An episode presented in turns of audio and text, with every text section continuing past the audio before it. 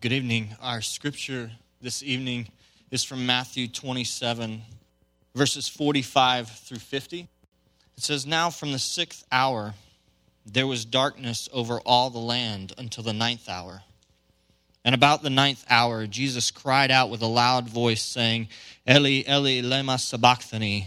That is, My God, my God, why have you forsaken me? And some of the bystanders hearing it said, This man is calling Elijah.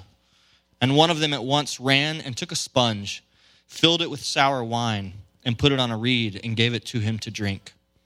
But the others said, Wait, let us see whether Elijah will come to save him. And Jesus cried out again with a loud voice and yielded up his spirit. This evening, we've already sung most of our passage. We've already reflected upon almost everything there is to be found in the words of the passage.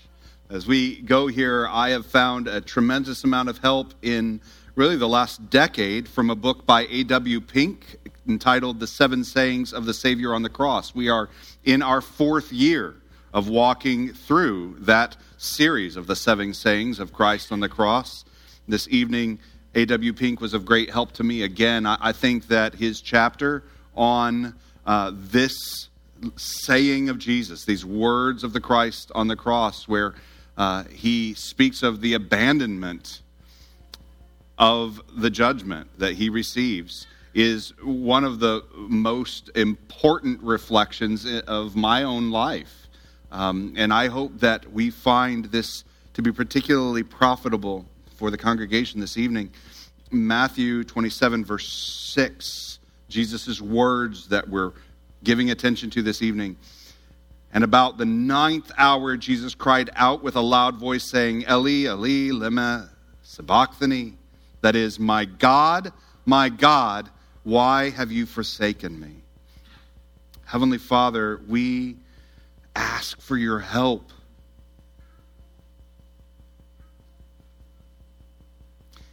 We remember Father, Son, Holy Spirit as we as we gather because you've called us to people and you've called us to gather. You've called us to, to be a people together, to remember your words and give attention to the words of the Son. You know what you spoke. You know all of the context.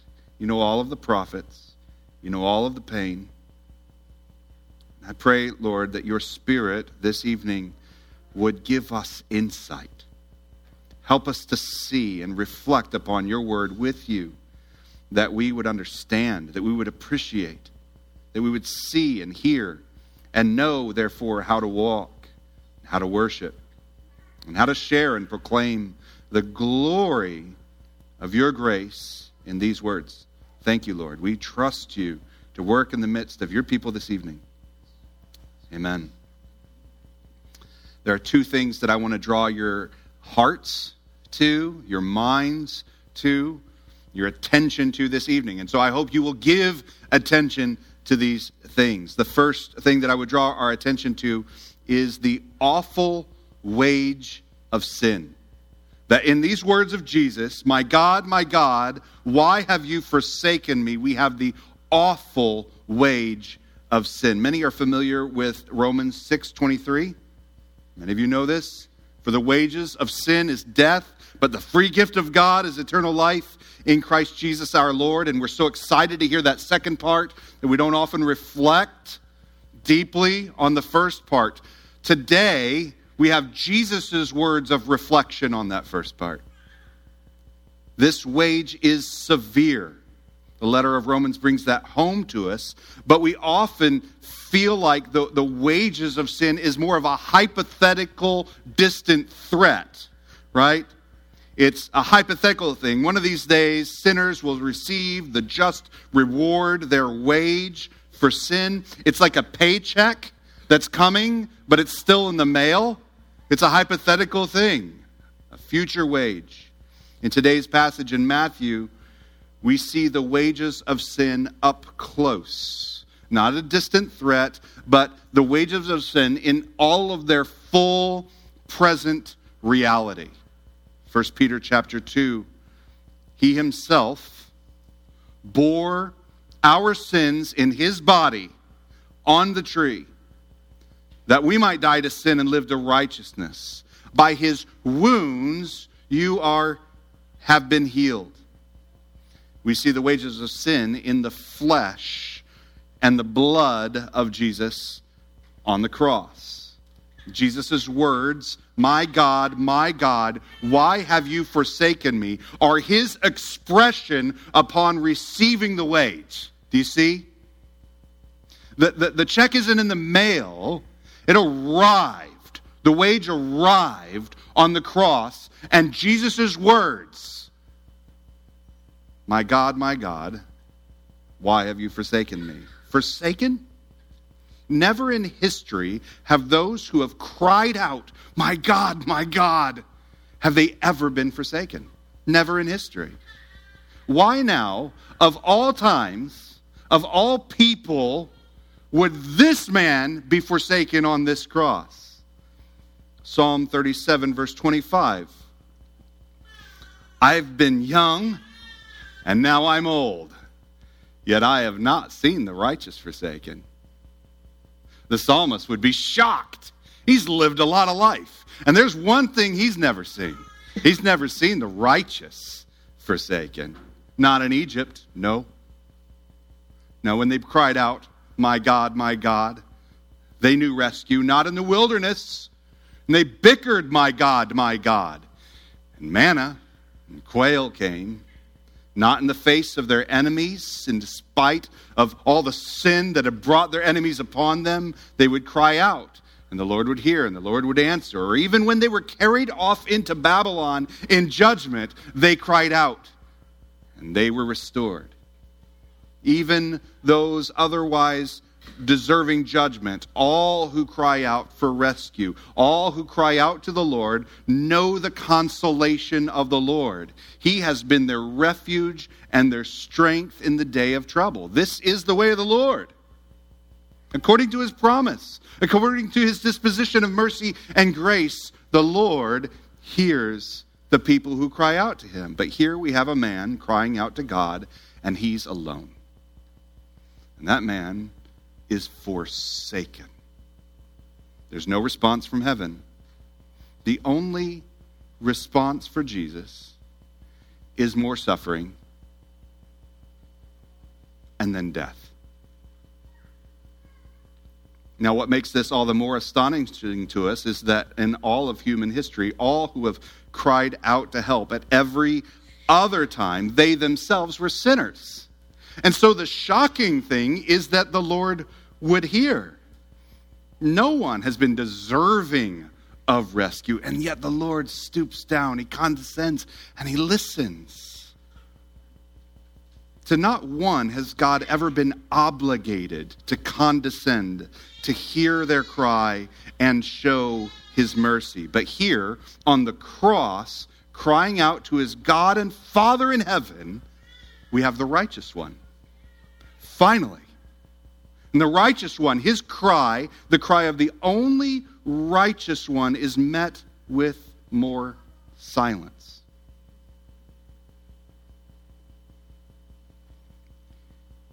More than that, it's met with God turning his back and hiding his face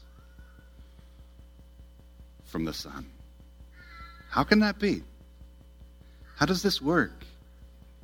2 Corinthians chapter 5. For our sake he made him to be sin who knew no sin, so that in him we might become the righteousness of God. A.W. Pink. For he who was the Holy One, whose own abhorrence of sin was infinite, who was the purity incarnate he was made sin for us. The righteous man suffers the wage of sin because he has taken upon himself the sin of all those whom he will redeem, all those who place their faith in him, all those who become righteous through him. He becomes sin for us. And Jesus' obedience has been perfect. I, I mean, astounding. He's not just a law keeper, his perfection is infinite. the most astounding obedience is that not only did he commit no sin, not only is there no indecency in thought or action in Jesus the Messiah, he always walked with a desire and an activity to follow after the way of the righteous one. And he hated every wicked way. None other than he, the one who hates sin. He's the one who takes on the identity of the sinner.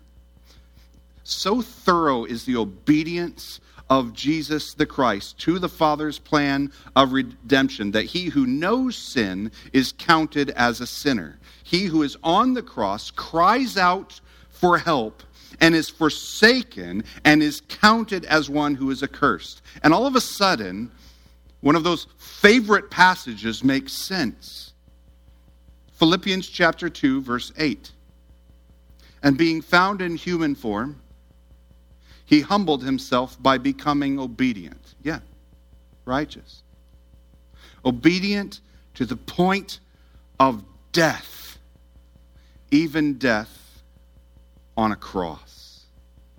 A.W. Pink continues his quote from earlier Therefore, he did not bow before the storm of wrath in which was displayed the divine displeasure against the countless sins of a great multitude whom no man can number. He didn't stop. His obedience drove right through being counted a sinner.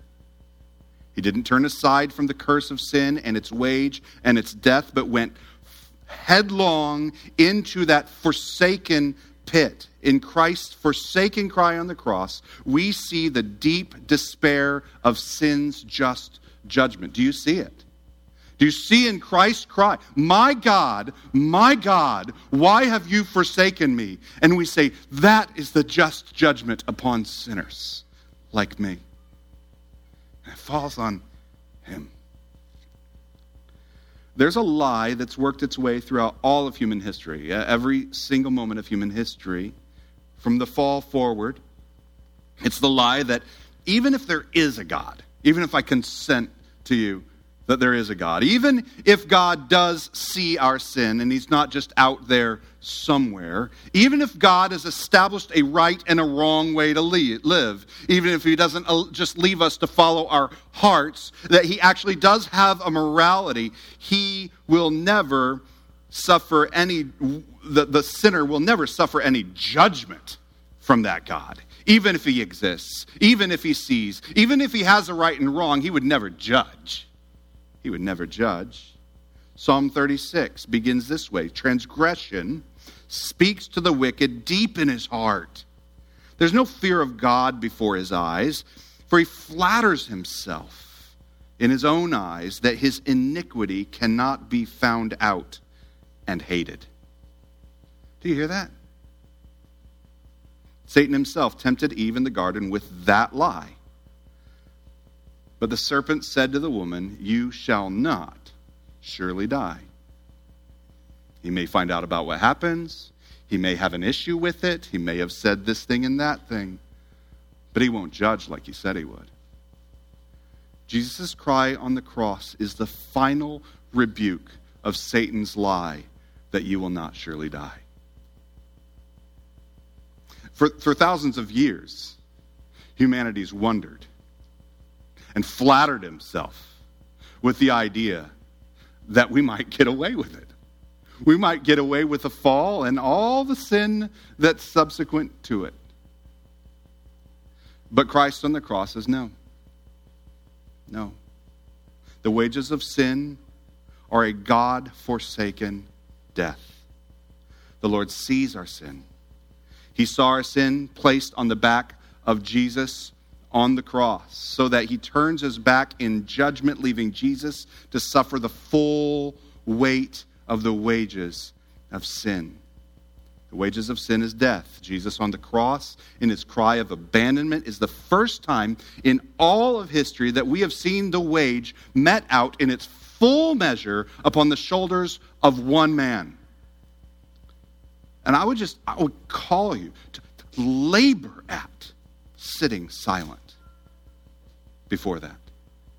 With all the energy that you have this evening, sit, be silent before my God, my God, why have you forsaken me?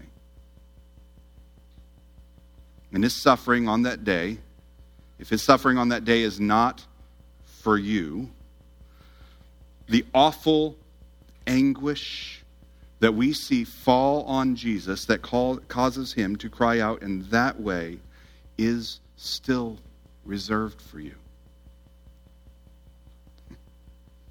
Sit for a moment. Let that, let that fill up, that, let that truth fill up the reality of the moment that we're remembering this evening. In Jesus' forsaken cry on the cross, we see the awful wages of sin. And in that moment, as every scripture that reflects on that moment does, we also have to reflect on the fact that it, we not only see the awful wages of sin, we also see the glorious ground of grace. If the cry of Christ is a glimpse at the awful wage of sin, it's also a glorious glimpse at the substance, the reality of our salvation, the ground of grace. There are few places in Scripture that give us a, a, glimpse at our salvation. We can go to a number of places. For myself, my practice is I like to go in my Bible and I put a cross in the margin so I can find those quickly when I need it. I need to remember the ground of grace. And I look at that cross. Or I, sometimes I put three dots for the three nails.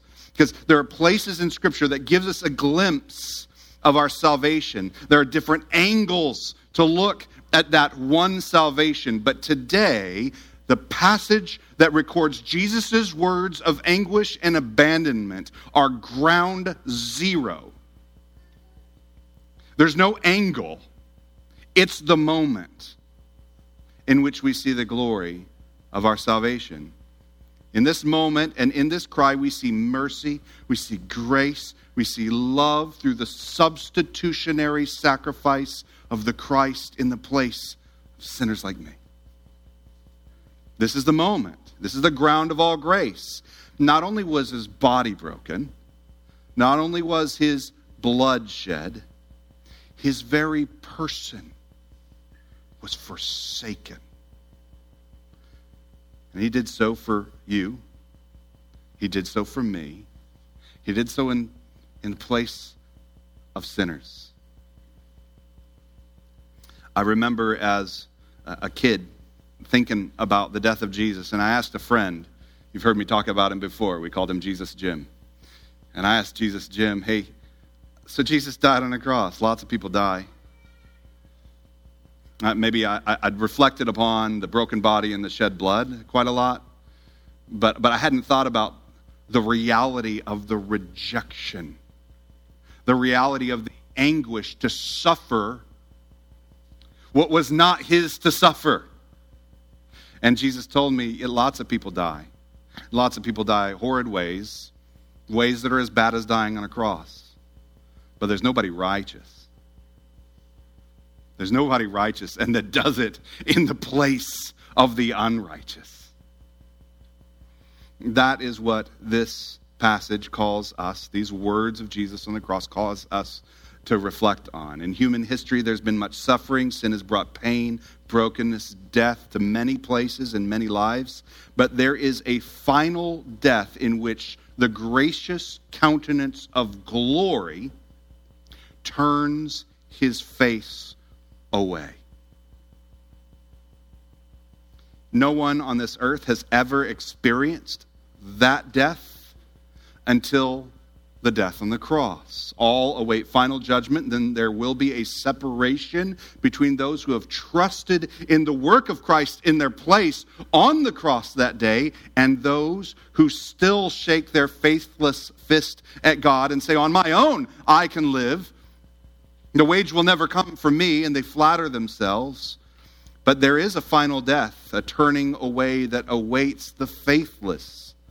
before the redeemed, Those who turn to Christ in faith and repentance will know, will never, never know what it is to be forsaken by God.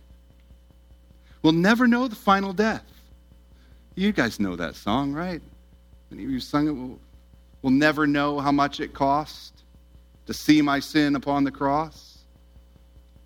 We can see, we can look, we can listen, we can hear, we can reflect, we can sing, we can pray, we can ask the Spirit to give us insight, to, to believe, but we'll never know. We'll never know. We'll just worship as a people of grace. For the redeemed will never know the forsaking face of God to turn away. This is the ground of the gospel. Friends, if we're ever called to speak in heaven, and we won't, the final word's already been spoken. But if we're ever called forward to speak on our behalf, our final plea, our only argument is Christ was forsaken so I can be reconciled. You've already turned away from my sin, and I've been justified by his grace on that day. And that word's already been spoken. We don't have to say it, but friends, you have to believe it. That has to be your only hope. You and I will cry, My God, my God. And there will be never, never an end to it. My God, my God, and his face will shine upon us. And we'll cry out, My God, my God, and he'll lift up the light of his countenance upon us and will give us grace and he'll give us peace forever. All because the Son was forsaken, because this is the grace moment. Ground zero of glorious grace. I want you to see just one more detail of this moment. And friends, there's so many details. There's so much that happens in an instant, just a few seconds for Jesus to say these words. I want you to see one more detail. The Father forsakes the Son. And what we see is the, the faith of Jesus. The Father forsakes the Son, the Son suffers, and the Son dies on the cross. The Son isn't surprised, He's not taken aback. This has been the plan of redemption in the mind of God since before the ages began. Father, Son, Holy Spirit, all intent on redemption, even before there was a creation. I don't get that. I've never been God. I've never known what it's like to see it all laid out and say, that's, that's us. That's what we're going to do. But in this moment, on the cross, the man Jesus Christ suffered, actually suffered, real abandonment, and a real death. But what does the beautiful Savior do? What does he do in his greatest suffering? He cries out to God. That's what he does. Faith. You see, faith is the cry of Christ suffering on the cross for sinners. Even in the moment when sin's pressing weight, pressing down, death's impending darkness on the Son, the Son cries out, God. Job was tested with many trials. He lost his house, he lost his fields, he even lost his children. But he never lost fellowship with God. Jesus was taken to a place of testing not even Job was taken. And still, he who carries the weight of the sins of the world is righteous in faith to God. He quotes Psalm 22. Did you know that? I wonder what the conflict was, Jesus singing the Psalms in the synagogue all those years of his youth in the synagogues of Galilee, singing the Psalms, when the rabbi would start to hum the tune that he knew went with Psalm 22. And he would sing, My God, my God, why have you forsaken me? He knew. He's always known. Why are you so far from me? He sang from saving me, from the words of my groaning. Oh my God, I cry by day, but do not answer, and by night, but I find no rest. But the Son sings the song anyway. He who would fulfill the anguish of Psalm 22 like no one who has ever cried out those words or sung those words ever has. He who fulfills Psalm 22 sings the whole song. Verse 3 Yet you are holy, enthroned on the praises of Israel. Jesus is forsaken because God is holy. And so he continues to cry out, My God, my God. He knows why, and the answer is just a verse later because he's holy. And he bears the sins of all who would be redeemed. He does so all while crying out to God, yielding up his spirit. Friends, there's none like Jesus. There, there is one in all of heaven who is worthy. His sacrificial work on the cross is vindicated by the resurrection. He never broke faith, not for a moment, not for an instant, not even in a place of, of weakness or desire. He stuck to the plan of a righteous sacrifice until he gave up his spirit.